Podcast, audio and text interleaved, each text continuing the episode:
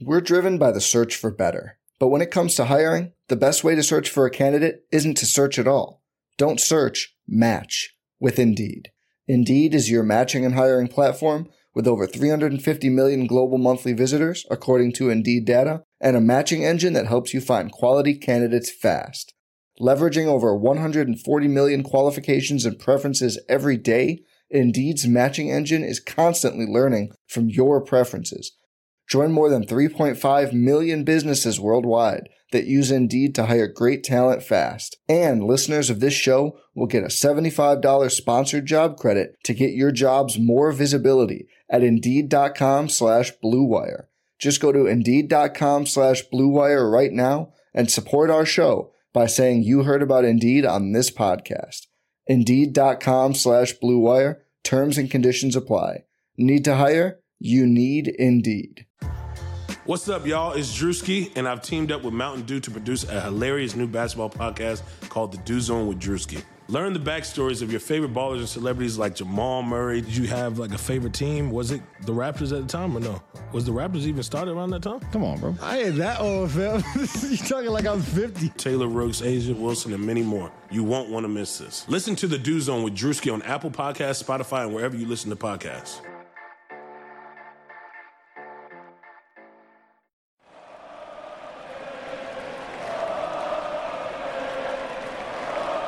What is up, Nets fans? Welcome to the Brooklyn Buzz. I'm your host, Nick Fay. With me, as always, my guy, Jack Manuel. Jack, what's up? Talking Kyrie, ladies and gents. We are getting into our player preview series, and we're starting off with one of the biggest signings of the Nets offseason, but the NBA offseason, Kyrie Irving. Before we get into that, though, quick reminder you can find the show on iTunes, Blog Talk Radio, OTGBasketball.com, NetsRepublic.com, Google Play, and YouTube. Also, head to Design Tree, grab yourself a Brooklyn Buzz t-shirt. Save yourself five bucks on that with OTG5. But like Jack mentioned, we're diving into Kyrie, all NBA, second team point guard, put up 23.8 points per game, 6.9 assists, five rebounds, shot 48% from the field, 40% from three, 87% from the free throw line, uh, over a steal a game. Jack, these stats are nice. Yeah, I mean, Kyrie Irving is nice. I think that like most players, most people in uh, in the game that have watched an a game of NBA basketball recognize the talent that Kyrie Irving has. Um, I think he gets overshadowed by his personality by a lot of people, um, rightly or wrongly. Um, but Kyrie Irving had a tremendous season last year, especially that regular season. You know, his assist numbers were outstanding. You know, he was getting some boards. You know, he just you know, the regular season form he had um, was incredible. And despite the fact that there were, you know, a lot of uh, misgivings and, and, and, lack of harmony in the Boston Celtics locker room, uh, it didn't take away from his production on the court. Uh, he started off the season, especially like a house on fire with some massive games, you know, against Philly, um, uh, against Toronto. You know, in those big games, Kyrie Irving really stepped up. Uh, it was a shame he couldn't bring that with him into to the postseason as well, but he had an incredible regular season, and he is one of the top two, top three point guards in the game today. Yeah, I think one thing that just instantly sticks out is the efficiency. You know, you look at the numbers 48% from the field, 40% from three, 87% from the free throw line, and only 2.6 turnovers with almost seven assists. Like, just a very efficient player. Like you mentioned, Jack, you know, most people watch the NBA would say Kyrie's nice. He's an elite NBA player, especially on the offensive end of the floor, and arguably a top two, top three point guard in this league. So, would you say last year was a success or disappointment for Kyrie? Um, I'm going with disappointment because you can't help but have a left a sour taste in your mouth by what he produced in the offseason. You know, he wasn't able to lead the Celtics to some greater success, and you know, at the end of the day, um, it wasn't all his fault, and we've spoken about that at length. But you know, a brunt of the blame does have to be put on him as the team's best player, as the team's leader. You know, he is the the fulcrum of the offense. Um, you know, he like we sort of spoke about, he was great in the regular season, but um, some of the best basketball maybe that he's ever played as a professional. But the postseason, you know, he really did. You know, he, he failed to step up. He rail, he failed to really make his mark, which is odd because he's normally just such a really good big game player. Um, and obviously there was you know so many circumstances surrounding that. But um, I think you can split it into I guess you know sort of two halves. You know, regular season success, playoffs, postseason disappointment. Yeah, you could even say like almost the first half of the year, and then as you got kind of past January, you kind of start to feel that tension. You know, like we've talked about on previous buzzes, he was reaching out to Spencer Dinwiddie around December, so maybe that first half of the year was a success, but then he kind of felt some disconnect, and that second year is a failure. Or you could even say on the court maybe a success, off the court uh, disappointment. So just a couple different ways to look at Kyrie's season. It was just really a weird year, not only for him but also the Boston Celtics. Yeah, definitely. And I mean, if we're looking at the numbers pre and post All Star break, it's funny because pre All Star break, he averaged 23.6 points, 4.9 rebounds, 6.9 assists. Post All Star break, 24.4 points, 5.4 rebounds, and 7 assists. So he had a better post All Star break. Um, it was just, you know, the month of April was probably, you know, one of his poorer months. You know, obviously he averaged 22 points, 4.3 rebounds, and 4.8 assists. So um, throughout the season, he was relatively consistent. It was literally just, you know, he continued to put up numbers, but the numbers weren't as impactful. The the, the Boston Celtics weren't getting the wins. Um, I think if you're looking purely statistically, Kyrie Irving continued to produce throughout the, the entire regular season. Uh, yes, there were games and, and moments here and there, and especially in clutch moments where the tension was built with him and, and Brad Stevens and a lot of the other guys in the locker room. And again, for me, uh, at the end of the day, you want your best player to step up in the biggest moments, and the biggest moments come in the playoffs where you want to experience the most success. And and Kyrie was bad then. Uh, quite simply, he was poor, and I think that that is why I will judge, despite the fact that it's a much smaller um, body of work to to judge him from. It is the most important body of work to judge him from. So for me, overall, it's going to be a little bit of a disappointment. Yeah, and I think you look at that postseason too, as you probably have the most disconnect, lack of chemistry at that point. I think just a matchup with Milwaukee wasn't well, and just the options Boston has. But this is not a Celtics podcast. We don't care about their last season. We already did that comparison a couple shows ago. But let's talk strengths of Kyrie Irving's game, and there's a lot of them, Jack. There are, and I'm interested to hear if you actually have any more than what I'm going to list here. I've got ball handling, scoring, uh, ability to read angles, body movements, shooting from every facet of the floor. Uh, his passing has improved. He's incredible in the pick and roll. He's an incredible free throw shooter and one of the best drivers that we've ever seen. Okay, so I do have some more. I kind of felt like that was a challenge. Uh, I, I, feel like Kyrie, looking to the stats, he's better off ball than you probably think. Obviously, you think Kyrie Irving, you think he has a ball in his hands a lot. Shot really nice numbers off the ball last year as well. You know, he was successful with LeBron in Cleveland. They won a championship, and LeBron had the ball in his hands the majority of the time. Also, you mentioned you know, body positioning. He's excellent at positioning his body into a point where the defender cannot block the shot without fouling him. And I think that's crucial. And that comes with the great body movement that he has and control of his body. You know, good pull up game. Um, I think his basketball IQ is really underrated. Like if you watch him on the floor, he makes so many good reads in terms of having the ball in his hands or not having the ball in his hands. So, and then you know he's excellent. He's a clutch player. I think he was fifth in the NBA in clutch scoring last year just a, every, almost every offensive category. I'm not sure if he's bad in any offensive category.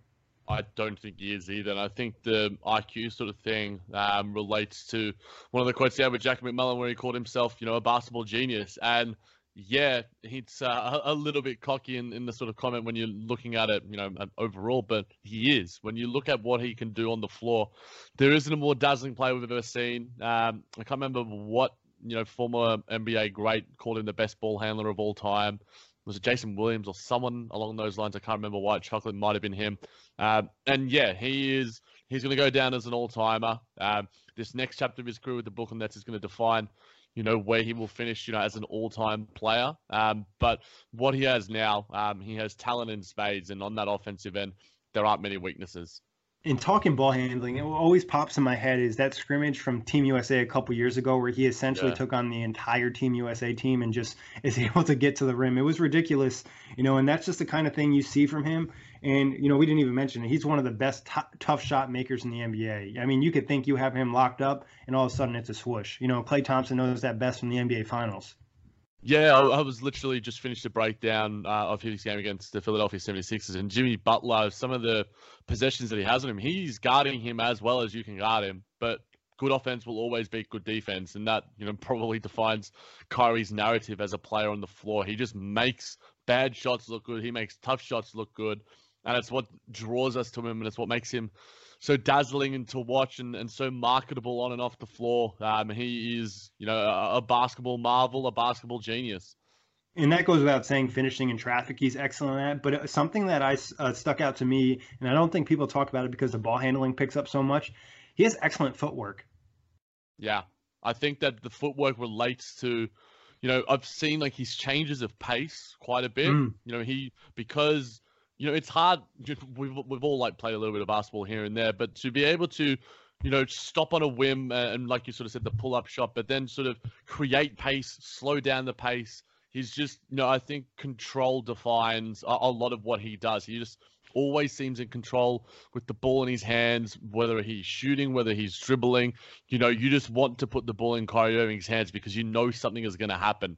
Uh, it'd be interesting, you know, just a, a fascinating sort of narrative. If he was in Houston and, and coached by Mike D'Antoni and given the same reign, the same sort of usage rate, what the Houston Rockets could be. It's just a fascinating sort of thought exercise that sort of came into my head because he's just so insane and so talented uh, and so clever and so controlled when he has the ball in his hands. He just makes the, the right calls and the right plays the majority of the time. And he's extremely creative too. Just like some of the plays you watch, it's like something you might have never seen before in an NBA court. It's not in a bad way, it's in a good way. It's like, wow, why has no one ever tried to do this before? And with some of the layup finishes he has, it's ridiculous. And that'd be really fun to see him in Houston.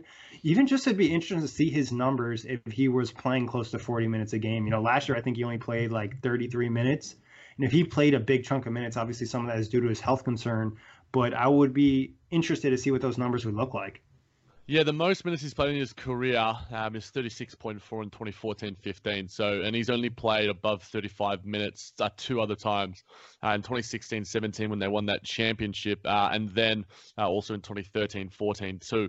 Also, both years are where the only years where he's played more than 70 games as well. So, um, you know, we'll obviously get to our prediction in terms of his minutes here uh, later on. Um, but yeah, when you're looking at you know James Harden who plays 36 minutes plus, LeBron James 36 minutes plus, uh, I think you know you, you, you hit the nail on the head. Um, you know his health isn't always is always going to be you know some sort of lingering concern. He's had niggling injuries uh, for quite a while in his career, and that has prevented him from playing 75 games plus on the on a regular occasion. So that's always going to be a worry for him, and I, and I guess it's probably one of the weaknesses. Yeah, transitioning to the weaknesses, you know, the durability is a question. And obviously, he had that really weird knee surgery, not last season, the season prior, where he had an infection. And there was some major concern about him even playing basketball. It was kind of swept under the rug because people didn't know about it, but that was kind of scary. Yeah, I think it's worrisome uh, when any player has obviously an injury history, and for Kyrie Irving, you're willing to take that risk. And you know, same with Kevin Durant. The, the Nets have really um, gone all in on, on, these two guys who do have an injury history, and obviously they're betting on their training staff. But at the end of the day, you can have the best medical staff in, in the history of the game and, and in the history of sports, but sometimes the human body is just a weird and wonderful thing. And hopefully, you know, we're um, not speaking about any sort of injury concerns for, for either of these guys going forward. But yeah, durability. You know, I think that a lot of guys will say the best of um, ability is availability, and you know I think we're hoping that Kyrie Irving can play 70 games plus um, for the foreseeable future in a Brooklyn Nets uniform. Um, he'll be managed obviously correctly by the training staff, but yeah, durability is probably one of the number one concerns and, and relates to his weaknesses. And you know obviously he can't necessarily help that in terms of his on-court production and such, but uh, it certainly is worrisome to at least a minor minor uh, minor extent. Yeah, hopefully that Brooklyn air has his body feeling 100%. Uh, in terms of other weaknesses, what do you got, Jack?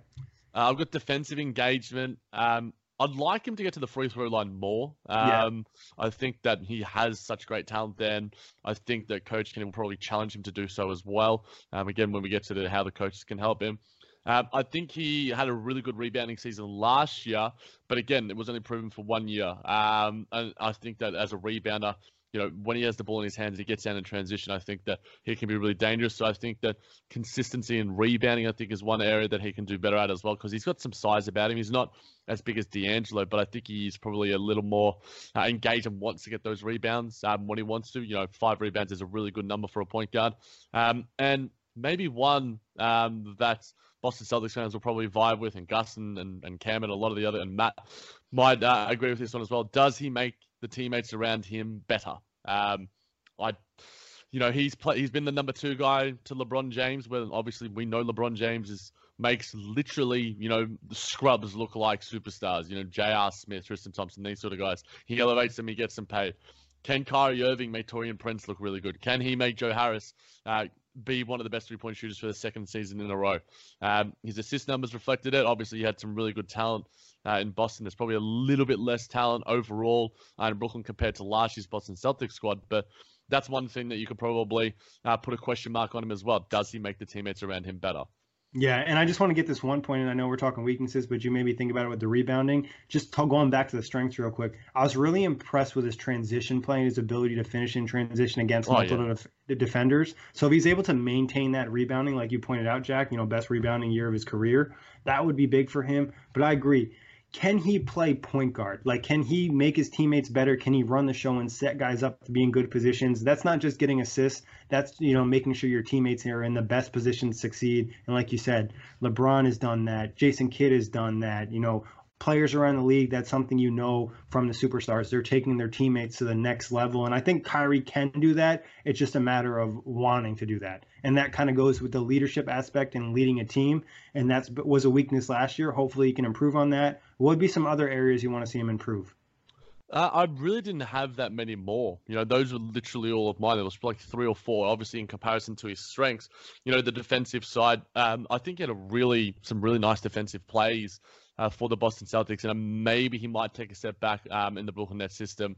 Hopefully not. Um, but you know he can make some nice defensive plays. He's a pretty good sealer. I think he's a better defender uh, than D'Angelo Russell. I think alongside Caris LeVert, he'll be asked to do a little bit less. Um, obviously, Caris LeVert isn't doesn't have the defensive capabilities of, of a Marcus Smart does, and that's generally uh, what I believe Kyrie fits best in you know lineups alongside Marcus Smart, as a lot of people do. Um, so yeah, I think like the sort of defensive side and yeah, and in that sort of just consistency and ability to stay on the floor and hopefully just like maintain uh, a healthy body. Uh, and you know, you spoke about the leadership sort of concerns and such, but you know, we're we're hearing some some pretty positive things around his teammates and and obviously he's good mates with Spencer Dinwiddie, and we're seeing you know him going to WNBA games with Caris LeVert. Um, so I think that until proven otherwise, I'm not necessarily putting it as a weakness within this Brooklyn Nets roster. But for Boston, it was a clear weakness. He wasn't able to lead that team. He wasn't able to galvanize them uh, as you know most leaders can. Um, he was still sort of finding, I guess, his identity as a leader, uh, not necessarily as a player, because you know he he's established, he's well established his um on court identity and on court persona. But I think he's still figuring figuring things out how to do things off the court.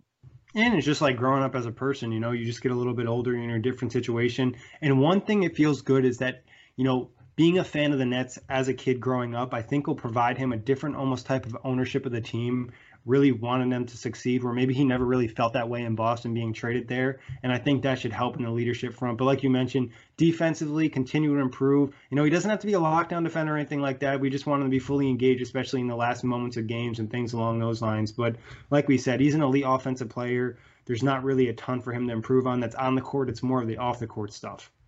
Yeah, and the free throw attempts, just as I sort of touched on it, um, he had 3.7 last season the lowest number since 2015-16, and you know only three seasons across his uh his career has he averaged less than four, and you know his most was 4.9 in 2012-13. Uh, he also had 4.9 in 2014-15. So I would love it to be around the four and a half five number. Um, I yep. think that in the net system where we really sort of emphasize getting to the line. You look at Caris LeVert, uh, you look at Spencer Dinwiddie, D'Angelo Russell improved there. He's still not good there, but he improved there.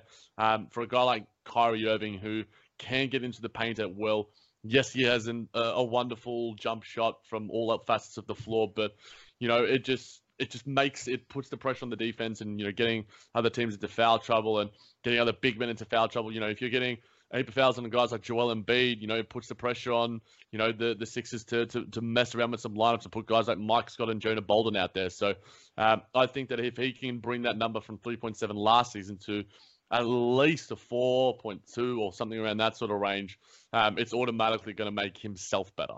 Yeah, I agree. I think that's a great, you know, goal for him would be 4.5, you know, and the best case scenario would be like getting to a five. But just adding to that free throw, and obviously D'Angelo wasn't big in that area for the Nets, so that'd be huge for them. But what are some areas his teammates can help him be better? Yeah, so in terms or of coaches, te- yeah, in terms of how the yeah the, how the team can help him overall, Nick.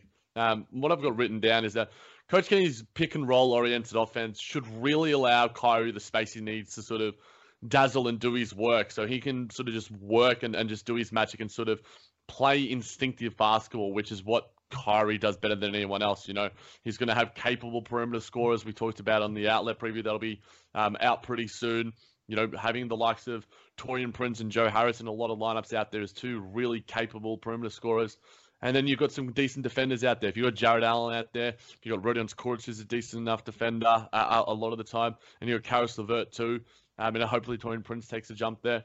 Then it allows Kyrie to just focus on what he does best and play, not necessarily within the confines of, of Coach Kenny's system, but also just do his thing. And we saw Coach Kenny give a lot of free reign to D'Angelo Russell last season when that trust was built. It'll be early. It'll be interesting to see how obviously Kyrie has established himself uh, through uh, a, a, much longer period. He's a little bit older. He's you know borderline veteran status, much closer to veteran status than he is to sort of rookie status.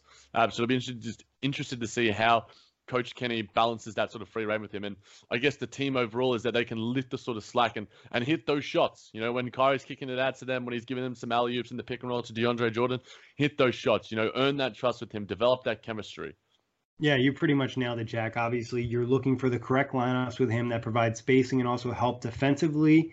And then also Kenny just giving him kind of free reigns. If you're going to give it to D'Angelo, you got to give it to Kyrie. Obviously, a more talented player has done more in this league. And that's where I think things can get really fun. And then also, I think just having guys like Jarrett Allen and DeAndre Jordan, two great oop options where he didn't necessarily have that in Boston. You know, uh, the Time Lord did get a couple minutes for Boston, but didn't necessarily play big. Daniel Theis was recovering, I think, from a torn ACL, so his hops weren't quite there. So having a lot of Jarrett Allen and DeAndre Jordan out there, because like you mentioned earlier, Kyrie is an underrated passer, and he can throw some nifty ones around the rim for these guys. And then also, I think, uh, other than teammates hitting shots, I think he actually likes to get out and transition a little more. I know his pace in terms of a player, but I think that was almost a little bit more on Boston if you know Caris wants to get out and run Rodion's Taurean Prince, I think that'd be really good for Kyrie's game. I think it would as well. You know, watching a lot, a lot of highlights, you know, there's um, some some moments where Jayson Tatum, you know, when he would push out on the floor, Jaylen Brown, these sort of guys who are good in the open court, but I think you know Brad Stevens Brad Stevens plays a little bit more of a conservative offensive system, and the Nets do to an extent as well. They're a bit more of a half court team and like to you know really hammer the pick and roll, and like you sort of said, I think, you know, within the pick and roll, DeAndre Jordan and Jarrett Allen will be really capable. And, you know, watching sort of touching on Daniel Theis, you know, seeing some highlights from him, he's a really good screener and he give he gave Kyrie a lot of space. So I think that that's an area where, like, you know, if DeAndre Jordan can just give Kyrie some space, really nail some hard screens, um, and you know get his buddy, you know his his good mate some some space for himself, you know, so he can roll, uh, and also so Kyrie can hit some, you know, if he's getting a, a, pick on the perimeter, he can dribble to the left, he can dribble to the right, he can dribble back and hit that pull up three with absolute ease if he has even the, a slither of space. He's one of the, like you said, Nick. He's one of the best tough shot makers that we've seen in, in, in recent decades. So um, I, I, think that his teammates can do a lot. Um, he, his coaches can do a lot. Um, I think that there's a need to give him the free reign and, and the confidence to, to play instinctual basketball while also reining him in at times, which I think, you know, Coach Kenny is almost one a, a pretty ideal coach that you would like to have with Kyrie. Um, Brad Stevens seems a little bit more timid by nature, and he he said himself that you know he didn't have a good coaching performance. He took a brunt of the blame. Coach Kenny is, you know, an outwardly vocal sort of character. You know, we've seen him run onto the to the to the court for his players. He's had to be held back, um, and you know we've seen him obviously have some issues with D'Angelo Russell, and you know, is he playing late minutes, these sort of stuff. Uh, it'll be interesting to see the the sort of relationship that you know the point guard, which is you know the the be all and end all when it comes to the the guy with the ball in his hands, and the coach uh, heading into 2019-20. Yeah, essentially the coach on the floor. And I think that is a great point with Brad Stevens and Kenny Atkinson. And we've mentioned in the past is Kenny's just a little bit more tougher and willing to go at guys. And I think Kyrie could possibly respect that. And then obviously Kenny's played basketball across the world. So I think players appreciate that as well. And then just different elements of having, you know, KD and DeAndre Jordan there to help kind of keep Kyrie under control if he's getting upset about things like he was in Boston. I think that'll really benefit the Nets too. And then also, I think the Nets just and this is no disrespect to Boston because I don't know their culture as well. I think the Nets focuses more on basketball, and we saw the stories last year with Boston where the team going out late after a back-to-back and things along those lines that kind of piss Kyrie off. I don't think you'll see that as much in Brooklyn, and that should rub him the right way.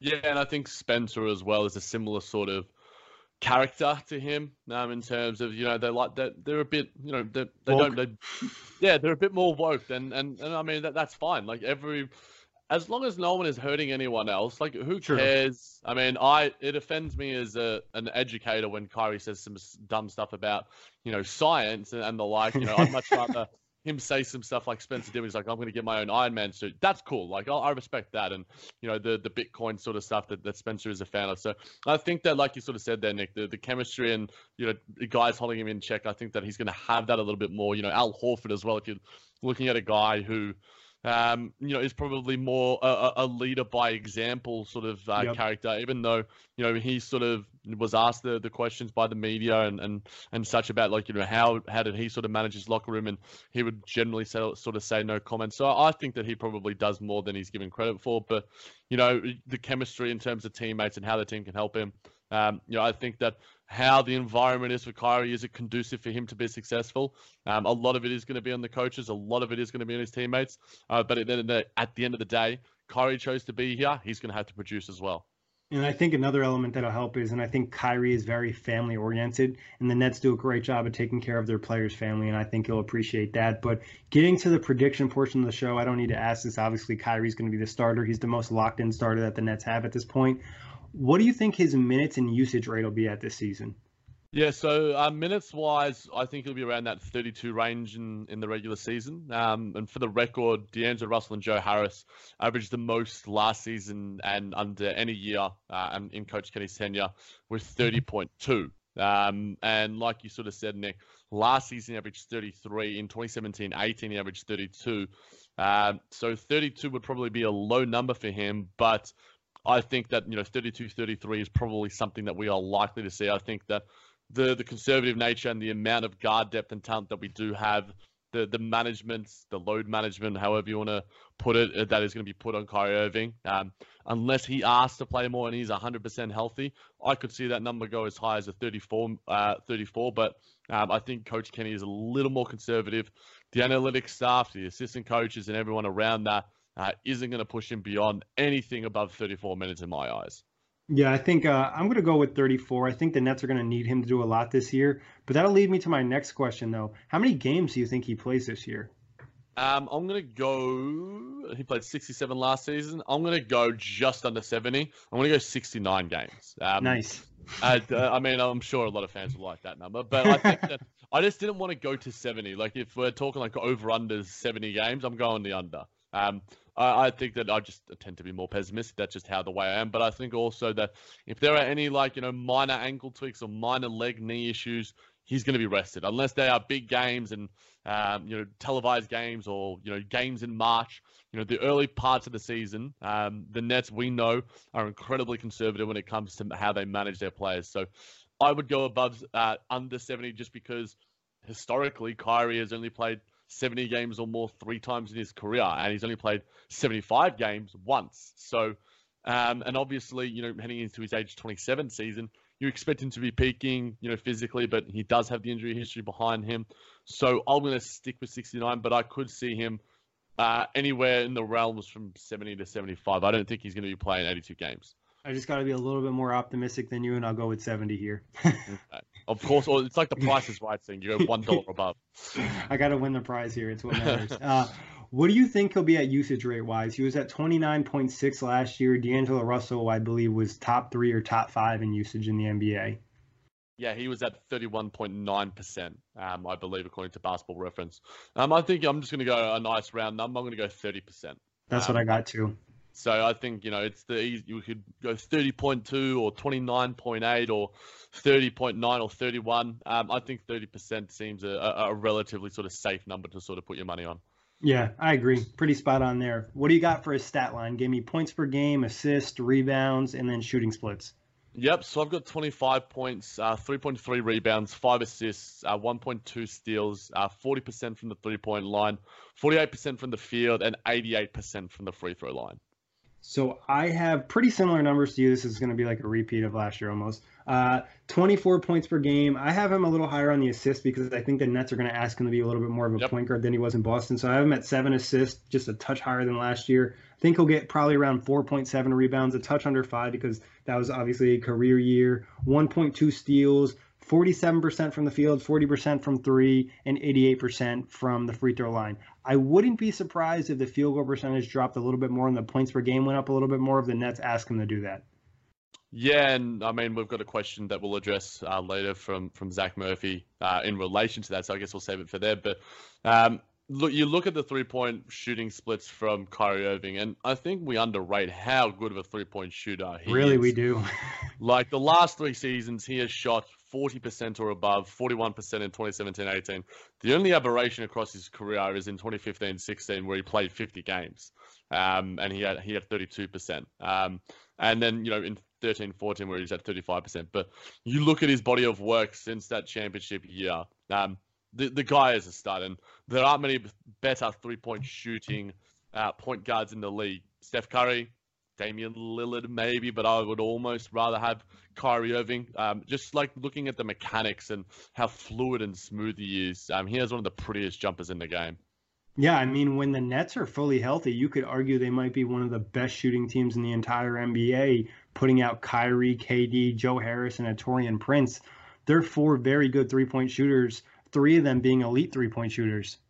And Kenny would be salivating at that prospect already. You know, he's already thinking about when KD's getting back because, you know, there were times throughout his tenure where we would struggle, and it, it's such a heavy emphasis. We'd have point. one three point shooter on the floor. Yeah, it's such an important part of our offense. You know, you can't have, you know, Treveon Graham and, and these sort of blokes out there that can't necessarily shoot it at a consistent clip because it's it, it just doesn't fit how we work schematically. And obviously you have to sort of be malleable in terms of what you're what you're doing on the floor and, and, and catering to the players that you have. But now the the roster at his disposal uh, certainly does fit that. And you know, D'Angelo Russell um, was an incredible three point shooter despite the percentages that weren't even near even in the same realm uh, as as Kyrie Irving. The uh, like I said, you know, if you if you're giving me a guy in a three point shooting contest um, that is a point guard, if it's not Stephen Curry, I'm taking Kyrie Irving.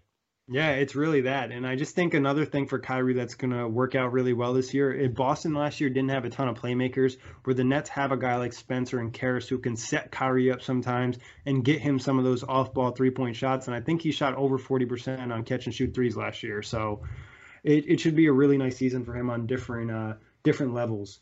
But any other pr- predictions? Obviously, I think we both would assume he's going to be an all star. What do you expect for him in terms of like all NBA, first team, second team, third team? Uh, I mean, he if he plays 65 games or more, he should make an All NBA team. Um, you know, the the other sort of guards that are around that sort of realm, you know, Bradley Beal, Kemba Walker. Um, I think Kyrie Irving has the talent level that is a, li- a step above those sort of guys.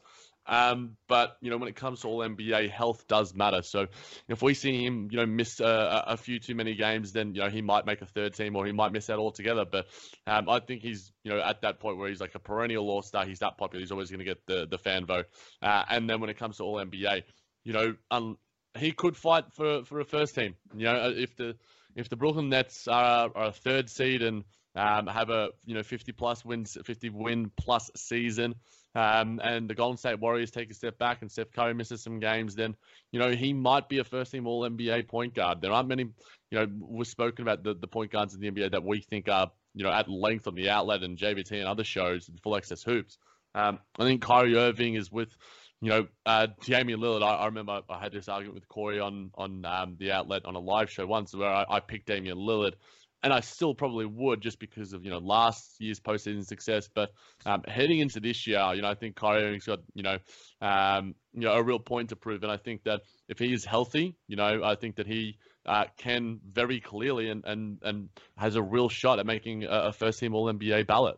Yeah, I agree. I think second is most likely, you know, repeat of last year. You have Curry and James Harden as first team, but there is potential for him to get to that number one team if he has a really good season, like you mentioned. Steph isn't great, or maybe James Harden doesn't have a great year playing with Russell Westbrook. So it'll be an interesting year. Jack, do you want to talk a little bit about your Kyrie Irving um, dark horse MVP take on uh, the hot take marathon? Yeah. So I mean, I was sort of talking about, and uh, I sort of touched on it a little bit. Um, and and it sort of talks about where he'll be at the end of the season. You know, I think he could be an MVP, but I think it all depends on health and team success. Um, yep. I think that if the Boston Celtics had have met or even been close to meeting their expectations, I think Kyrie Irving would have been an MVP contender. If we're talking about you know, who the MVP contenders are now. Um, you know, you're talking about Anthony Davis, Giannis Antetokounmpo, James Harden, Nikola Jokic, Joel Embiid. These sort of guys, it's going to come down to record and team success and and narrative. And I think Kyrie Irving has a real narrative, and I think narrative uh, when it comes to MVP matters more than anything. Um, so I think that you know a redemption, a sort of bounce back, you know, endearing himself back to to fans and players and, and the NBA public. Um, and he drags, you know, he he solidifies the locker room. You know, he he turns Caris LeVert into to this bu- budgeting superstar, and you know he he makes DeAndre Jordan a revitalized sort of center. Um, I think that all of it, all of the narrative surrounding the Brooklyn Nets until KD come back comes back is going to be on Kyrie Irving's back. Um, so I think with that, when we talk again, I'll repeat the point. When we talk about MVP, it's about narrative, and I think that Kyrie Irving has as good a narrative as any. Um, he's not my MVP pick, um, relatively speaking, but if I had, you know, if you were giving me two bets, you know, a bet on like uh, a, a, guy who I think will win it, I'd probably put money on Stephen Curry. Um, but if you're giving me some, you know, five dollars to put on um, a, a, guy who can be a smoky dark horse chance, Kyrie Irving's my number one guy in that regard. Yeah, and that's a great point. Narratives really do play a big role. And even if the Nets were to just have a lot of player development from, uh, you know, Caris and Jarrett Allen and Taurean Prince, and they won 55 games, but Kyrie had the big stat line, a lot of the credit would go to him because that's just the way the media works. So there is really some potential there. Maybe if you're in Vegas, maybe uh, put a low low number bet out there. But Jack, we have some questions from. Um, some of the Buzz listener and Nets fans. Do you want to touch on their questions first or the questions we have for each other? Um, let's go with our ones because that's what I've got in the order of my doc, and I like to be systematic in that sort of sense. But all right, um, so my biggest question with Kyrie um, heading into next season um, and, and, beyond is, can he redeem himself as a franchise leader in the eyes of the NBA public? That's a, it's, and I touched on it when talking about the MVP. Um, the redemption narrative um, it, it, speaks volumes. Yeah, I essentially have the same question. It's leadership related. Can he lead this Nets team to where they want to be and be that franchise guy that not only leads a team on the court but off the court, and he's someone his teammates can count on? And I really do think he's going to have a really positive season in Brooklyn.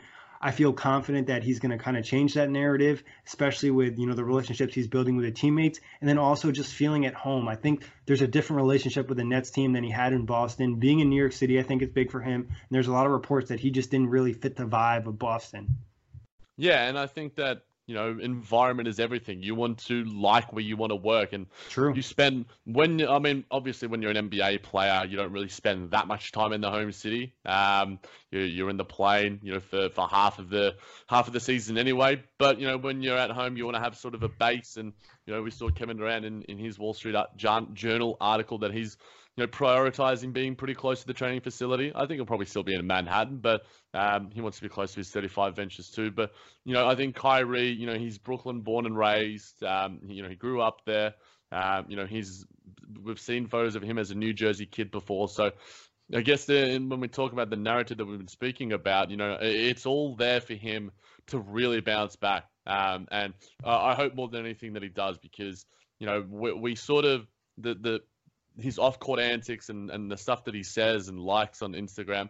Yeah, it's fun for content and stuff, but it, it almost it's starting to it's begun to overshadow um, the things we spoke about the start of the episode in terms of his strengths and his on-court play because he's one of the most individually talented point guards that we've ever seen, and one of the most unique players that has ever, you know, uh, stepped foot on a court. And um, I, I, want him to be remembered for that. And I think that Brooklyn is going to give him a chance to really go, look, you guys remember that I can do this on the court? Yeah, okay, let's just do this thing.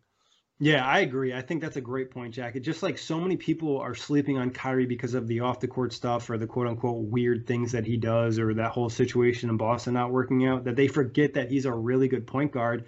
And he probably hit the most clutch shot that we've seen in the last five years in the finals against Golden State in Steph Curry's eyes. So I think people are just sleeping on really how good a player he is in so many different aspects of his game, which we covered. But you want to get into some of these uh, listener questions? Yeah, so we'll hit up uh, Duane on Twitter, D U A N E. I want to get it right. Uh, uh, Dark Knight 27. How much load management will he get? Will that hinder his MVP chances or enhance them?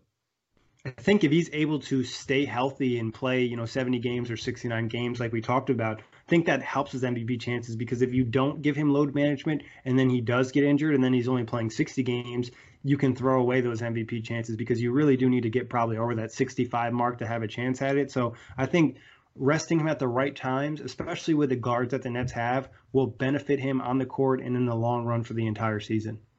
Yeah, I think in terms of the load management, it'll it's it will impact him. I think it's almost the answer is both for me. Um, I think he, I think he needs to play seventy games plus to, to have a chance at the MVP. I think sixty five games is is too little unless you are Stephen Curry and having otherworldly superstar aberrations of seasons. Then it's just not going to happen. I think Kyrie Irving's going to have to play maybe close to, to 75 games than the most of these ever played to be in the conversation because there are that many other guys uh, around him that, you know, J- James Harden really takes games off almost to his own detriment. Um, Giannis really takes games off, and, but he plays you know, 32 minutes a game. You know, I think that Kyrie Irving is certainly within an MVP chance, but at the same time, you want to him to be productive when he's out on the floor. And you know, the Nets would rather him miss you know two or three games um, and be peaking in April and March than for him to sort of go overboard and play 76, 77, 78 games uh, and have him, you know, sort of limping into the playoffs. So um, I, I think that it's it's it's a little bit from column A, it's a little bit from column B. Um, it might sound like a cop out answer, but I legitimately do believe that. Um, you can make you know a, pr- a pretty perfect argument that what is the extent to his load management? Is it exactly. Kawhi Leonard? Is it Kawhi Leonard style? I doubt it. But you know the the Nets are one of the more conservative training styles, as we've mentioned. So um, it could certainly hurt him. You know, if we, if you're com- you're comparing Kyrie Irving, who plays 71, 72 games, to Stephen Curry, who plays 71, 72 games, and you know, I think Stephen Curry has the fanfare, has the media sort of, uh, he's a media darling, and everyone loves him. He's a, the babyface assassin. Then you're probably going to go with Stephen Curry, just because of the fact that he's Stephen Curry. This is Kyrie Irving. So um, I, think it's it's it's certainly both. Um, and sorry if that's a cop out answer. Yeah, I think really the answer is how much load management because like you said if you're playing you know 60 games that's not going to be enough. I think if you get to 70 i think you would be okay if you had a really good season and the load management is coming based off a rest or you know maybe you sprain your ankle and you miss a few games. But i think the amount of games missed will really determine if it impacts his mvp chances. But overall like you said i think the most important thing is him being healthy for the postseason. You don't want him to have an issue like we've seen with james harden and russell westbrook where they're playing every game but then it comes playoff time they're not good if so, he, I think I sort of mentioned the the number of games that I think he needs to play. 72 games, at least 70 games plus to, to be in the MVP conversation. Is that the same number for you, Nick? Yeah, I think if he hit 70 games, that would be enough for him to be in the MVP conversation. Yep. 65, he would have to be remarkable. 70 I think is reasonable because I think there's almost an expectation for players to rest now, especially a lot of the big names are going to rest or play less minutes because you mentioned Giannis who's only going to play 30 minutes and he's going to take plenty of fourth quarters off where, you know, LeBron's going to get some rest and AD is going to get some rest. So a lot of the competition I think will be getting load management too other than Westbrook and Harden, but that's their own choice. and I and I think in that sort of sense, it's probably why I erred on the conservative side to his minutes per game. It's almost like mm-hmm in-game load management because if he plays 32 minutes a game in 75 games compared to 34 minutes and 68 games, 67 games, what like what are those two minutes really doing for you? You'd much rather have him out there for the extra games and you know have games where the hopefully the Nets get some blowouts here and there, um, and you know you can sort of rest Kyrie. He's playing 25 minutes a night, and you know he just leads the team in you know massive first halves. Um, so uh, yeah, I think that the the variations and definitions of, of load management. That's probably why I went with the 32 minutes because one coach Kenny has never played a guy more than 31 minutes a game, 30.2 minutes per game um, for that mark. Um, yes, you look at Kyrie Irving's history as a player um, and you know his desire to want to be out there, uh, especially. But you know I think you can manage his within game management and load management that he can be peaking, you know, and play more games uh, throughout the season than having to take sort of games off to an extent. Yeah, excellent points, Jack. And then we got some more questions from our guy D Rock, uh, Twitter handle at underscore D underscore Rock underscore. He's got a couple. He said, "What is Kyrie's bread and butter play?" This is a good one. Kyrie's bread and butter play is some sort of spin Shammgod. I'm just like, uh, no, I, I, think that um, he's I think like his pull up three has become like the stop on a dime jumper from three as a perimeter shot, and then his ability to just weave through defenders. Like, and it's not necessarily like a signature move because I think he has that many moves. And, you know, Kevin Durant spoke about this when he was doing uh, the YouTube show um, with one of his friends, the live YouTube show, that he just has such a wide array of, of skills that you he just doesn't, you know, you don't know what his skill is. And I think that you know that sort of we know James Harden has a step back. We know um, all, all, these other guys have their sort of signature moves, but the fact that Kyrie has such you know a wide array of skills in his arsenal probably makes him more, more dangerous. And you know the skills that he has, and he can split defenses with his handle. And um, there was one play I think when I was breaking down the Toronto game where he had two defenders like right on him, and then he sort of throws the dribble ahead and just runs straight through them. Um, now that's not like a signature move or anything, but I was just like wowed by that moment. That there aren't many players that one will even try it, two will execute it, and three will do it with the amount of dexterity and poise and control that he does. So uh, I don't know. What do you think? Yeah, I think you you nailed it in the sense that his versatility is almost his bread and butter. But I think a couple plays, obviously in isolation, it feels like he can really cook anybody, and that was you know apparent after he was able to just do work on Klay Thompson, one of the best on-ball defenders in the entire NBA, in the NBA Finals. Like at that moment, I don't think you can be like, all right, yeah, I'm gonna lock down Kyrie. I don't really know if that's a thing, but uh, getting him in ISOs, I think anytime he has an opportunity to attack the rim, either that's crossing somebody up or splitting two defenders or using a pick and roll, and getting that defender in a position where they can't block the shot and using his nice finishing skills. But I also noticed he really likes to work in that low post with just a, a little spin move and fade away into yeah. a jump shot.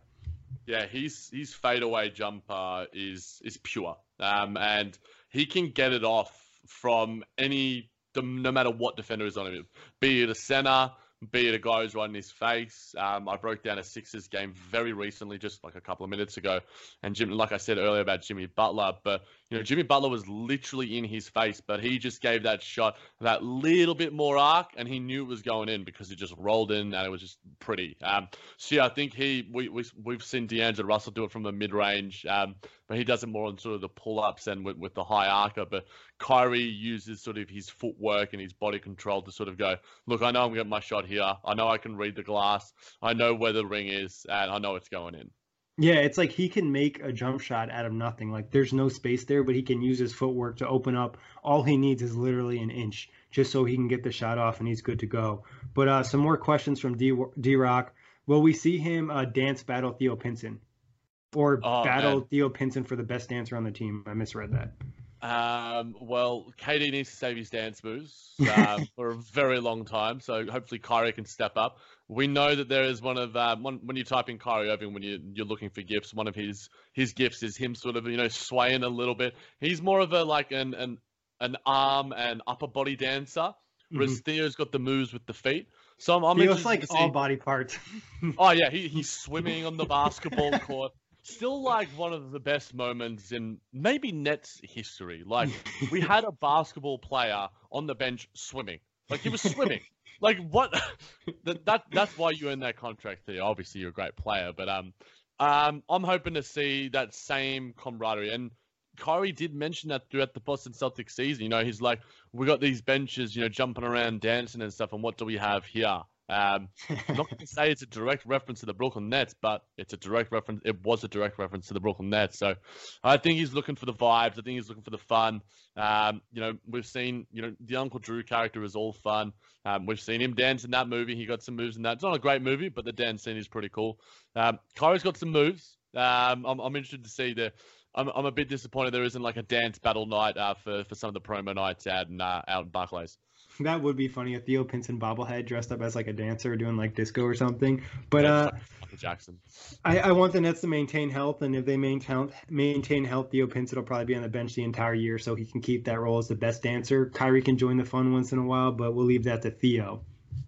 Yes, sir. But who should be this? Who should uh, Kyrie? You know, should he special mentor someone on the team, and if so, who? Um, I think that in, if you're looking at who's on the roster right now, I, I think Caris is probably the one that sort of sticks yep. out. Um, I think that in terms of improving him as an offensive player, because Caris has all the defensive instincts, has all of the length and stuff to, to prove himself as a player on that end of the floor, but I think he needs a little bit more poise, control, and confidence. Three things that uh, Kyrie Irving certainly does possess in spades. Um, you know, working the three point shot, um, working the off the dribble stuff. Um, Caris is very strong and really good at finishing through contact, but you know, finishing you know around the glass with different angles. We know we really like Caris LeVert's you know herky jerky sort of footwork. Um, so he has his own sort of style in that sort of sense. But I think that he seems the most likely in that sort of sense. And um, you know, I don't think Kyrie really had anyone in Boston, despite the fact that Jaylen Brown and Jayson Tatum were two young guys on the rise. Um, not being guards and not meshing in terms of personality wise, uh, I think Caris has sort of proven himself to be a really sort of um, receptive sort of guy when it comes to, to learning from his peers and, and being really just sort of friendly and open. Uh, not to say that Jayson Tatum and Jaylen Brown aren't, it's just that sometimes personalities clash. Um, and I think that Caris is one that should mesh well um, to mentorship from a guy like Kyrie Irving. Yeah, and we already see that relationship building. And if I'm not mistaken, last year, you know, a lot of talk was like, Caris, how did you get so much better at finishing around the rim through contact? He said the one guy he watched a lot was Kyrie Irving being able to finish from all different types of angles. So I could definitely see them working in that. And you know, their their styles are a little bit different in terms of footwork, but I think Caris can take some things from him, especially in that low post game, because we know Caris does some things, and I'm sure Kyrie can kind of teach him how to read defenders at certain points because he's excellent at that. We talked about body positioning. You know, Kyrie not being an elite athlete, he's a good athlete. He's able to get to the rim with such ease and finish around there, and that's not something you see from guys that aren't elite athletes and that's the thing I think where we define athleticism by these really sort of you know shortened and, and narrow variables. Luka Doncic, Kyrie Irving are immense athletes because of what they can produce on the basketball court. They are pure basketball athletes in terms True. That's a good point. Basketball athletes between between a difference between a basketball athlete and just, you know, a general athlete. Yeah, like we know LeBron James could play, you know, NFL football. We know, you know, a lot of the, you know, Zion Williamson uh, is one of the most immense athletes in, like we've ever seen. Um, but you know, I think that athleticism gets way too narrowed down um, in in terms of you know, are you quick? Uh, do you have length? Uh, are you tall? Um, it, it's a very narrow-minded view when it comes to, to basketball, especially. And you know, you always look at oh, what are we like his intangibles? What are his measurements and that sort of thing. At the end of the day, you know, Caris and Kyrie Irving and Luka Doncic are two of the most supremely talented players in, in the game today. And you know, they're not the the most pure of athletes. Um, I like Kyrie's pace, and I, I, think we spoke about you know his change of footwork and, and, and all that sort of thing. So he doesn't lack athleticism. It's just that he's not, you know, dependent. He's not, he's not dependent on it. Exactly. Yeah, and I think uh, he has the right quickness that you need to be excellent in the NBA. Just that one thing that D'Angelo lacked that hurt him in terms of attacking the rim. And I think in terms of like being an athlete, his body control is as good as it really gets. But uh, D Rock also asked strength and weaknesses. Obviously, we already covered that. He also asked, what is uh, Kyrie's X factor? Kyrie's X factor. Um, I'd X say health. Yeah, I think health would probably be the number one thing. Um, because there's really nothing else that like we're that concerned. I mean, leadership is a thing, but it's not really an X factor. I think the only thing in, that comes on in my mind is just health. Yeah, I, I think health and, and, and maybe like clutch time play. Um, I'm really intrigued to see. You know, obviously there was almost clutch by committee uh, at the latter points of last season, and the Nets at points really struggled because you know, yes, D'Angelo Russell would step up in a lot of moments, and we've had Spencer Dinwiddie do it in the past, but you know, we now have a guy, despite his, you know, lackluster postseason, who has done it on the biggest of occasions, in the biggest moments, and has hit some of the biggest shots that we've seen. So you're putting, and with Kevin Durant not being out there, you're putting the ball in Kyrie Irving's hands, give him some space, let him isolate, let him do his thing. So an X factor I'm really um, intrigued to see is when the Nets are in sort of crunch time sort of play, Kyrie Irving is going to want to step up uh, and put the ball in his hands and um, let him work. Yeah, and he was like I mentioned earlier, he was one of the best clutch players in the NBA. I think he was top five, and you know one of the guys being Victor Oladipo, who didn't finish the season. So he's he, like you said, he's done it in the biggest moments. I'm not really that concerned with the postseason, you know, action because I just think that whole Boston team just had a lot of issues on that front. But Jack, we got some more questions, right? Who else we got? Yeah, so final one from Zach Murphy, uh, former guest on the show as well. Would we rather an efficient Kyrie, so at 23 points a game, 48% from the field, 40% from three, or an inefficient 27 point 27 points per game, uh, 41% from the field, and 36% from three. Yeah, I'm all about efficiency. I don't think it, the Nets are going to need him to be inefficient. I think they can get scoring from other guys in the roster. So I, am about the efficiency. And that's always just my mindset in basketball most of the time. Yeah, and I think I'm probably the same as well. And I don't think that we are going to see an inefficient Kyrie. Maybe he might take some bad shots here and there, but you live with that because he provides so much, you know, uh, on the other end as well. Um, but in relation to that, I'm, I'm going to go with the efficiency as well. But if he is averaging you know, in between that. So let's go from 23 to 27. If he's averaging 45% and 38%, then that's probably almost the mark where, you know, you would nearly want it. But, you know, he shot 40% from three quite consistently. He might drop to 38, you know, next season 39, but I still think it's a really good number. But this is a question that I thought about when Zach sent it to me as well. And you've sort of already touched on it a little bit, Nick, but would you rather Kyrie emphasize his passing throughout next season or utilize his individual talents as a scorer? Ah, man, I'm gonna take like a cop out answer. I think it's all about the bounce and finding the right moments. And like if a guy's struggling, maybe making sure he gets involved, or you know, Caris isn't getting enough shots, or Joe Harris isn't getting a three taking a couple possessions out of the game. I want him to be a scorer because that's what he does best. We talked about it this entire show. He's one of the most elite offensive players in the league. He can score all different levels in a, a multitude of different ways. But at certain times, I think he'll need to be a point guard, and that's what people want in Boston for him to get guys involved and help them make their life easier. So I think it's all about a balance and finding the right moments in games to do that.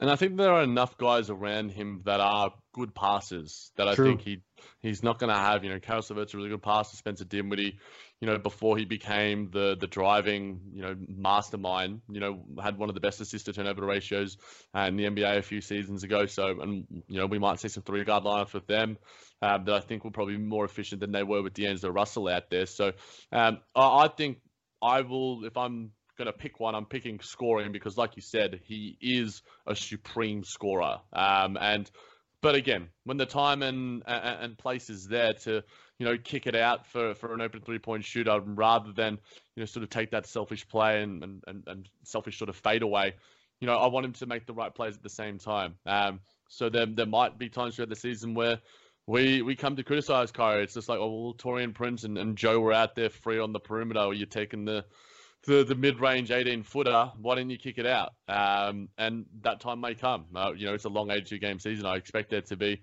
some criticism um, of Kyrie throughout the year. You know, we've criticized D'Angelo Russell. We've criticized all our guys in, in some form or another. Maybe you haven't with Caris LeVert. Maybe I haven't with Joe.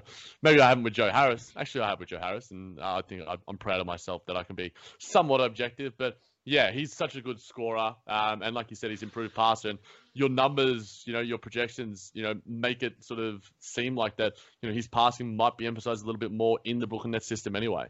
Yeah, and I think when you mention, you know, Caris and Spencer being good passers, I think the Nets also have a lot of other capable passers. They're not, you know, elite or playmakers in any front, but DeAndre Jordan, Jarrett Allen, Joe Harris, all guys who can pass the ball. Garrett Temple, you know, they're capable of passing and moving the ball around the offense, which I think is really important.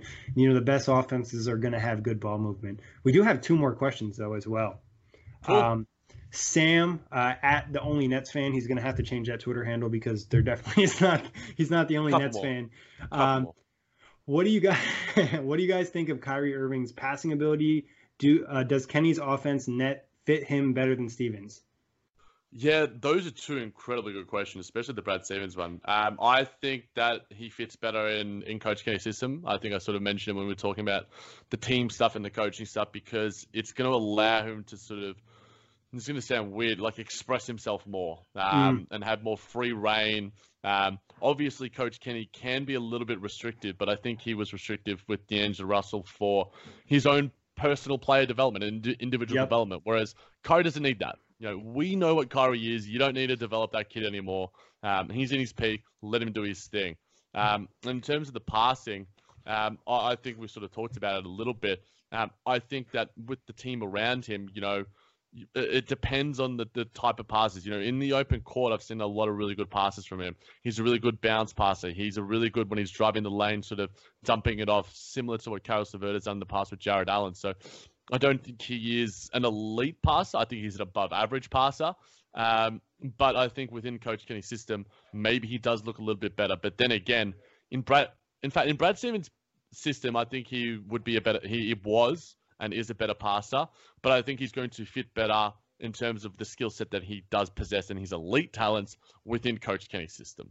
Yeah, I think in terms of like his scoring, like you said, he'll have more freedom. D'Angelo's getting that type of freedom. Kyrie isn't a different a different type of player. You know, he's just better. And I think um, where maybe Stevens' offense might fit him better for passing, I think the fit around Kyrie in Brooklyn in terms of players and skill set might help his passing better because as you mentioned, he's good at those little drop off passes, just flipping it up for a big, and they didn't necessarily have the oop options in uh, Boston. So having DeAndre and Jarrett Allen should help him in that area. And I think Caris LeVert, we've seen him slowly develop as a cutter. And if Rodions is playing for the Nets, he was an excellent cutter last year too.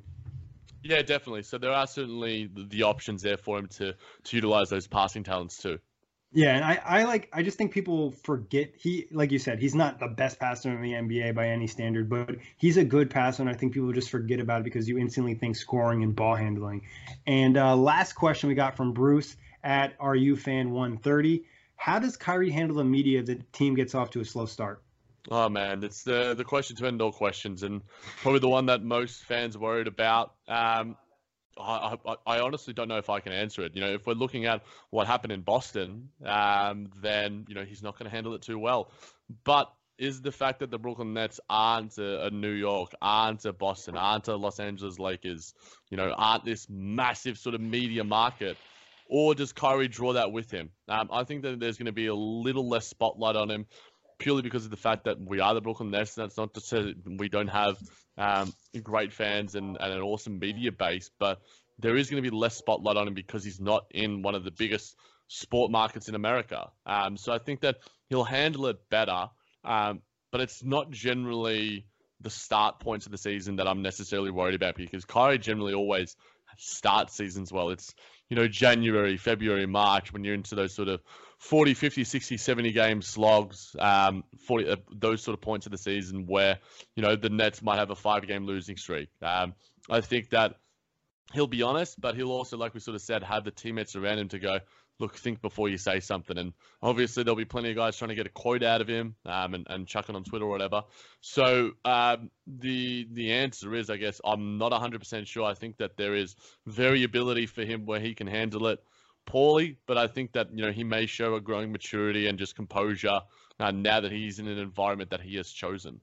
Yeah, I think actually the media presence is going to be like times two this year for the Nets, just with all the big names and just the lack of attention for the Knicks because there just really isn't that much. So I think you could see a lot more, you know, coverage over in Brooklyn and Barclays Center. And like you said, we really have no way to determine what how Kyrie's going to react. I would think um, he's going to be a little bit better than last year because, like we talked about, he's going to know the narratives. And I think if he has something negative to say, the best thing to do is just not say anything.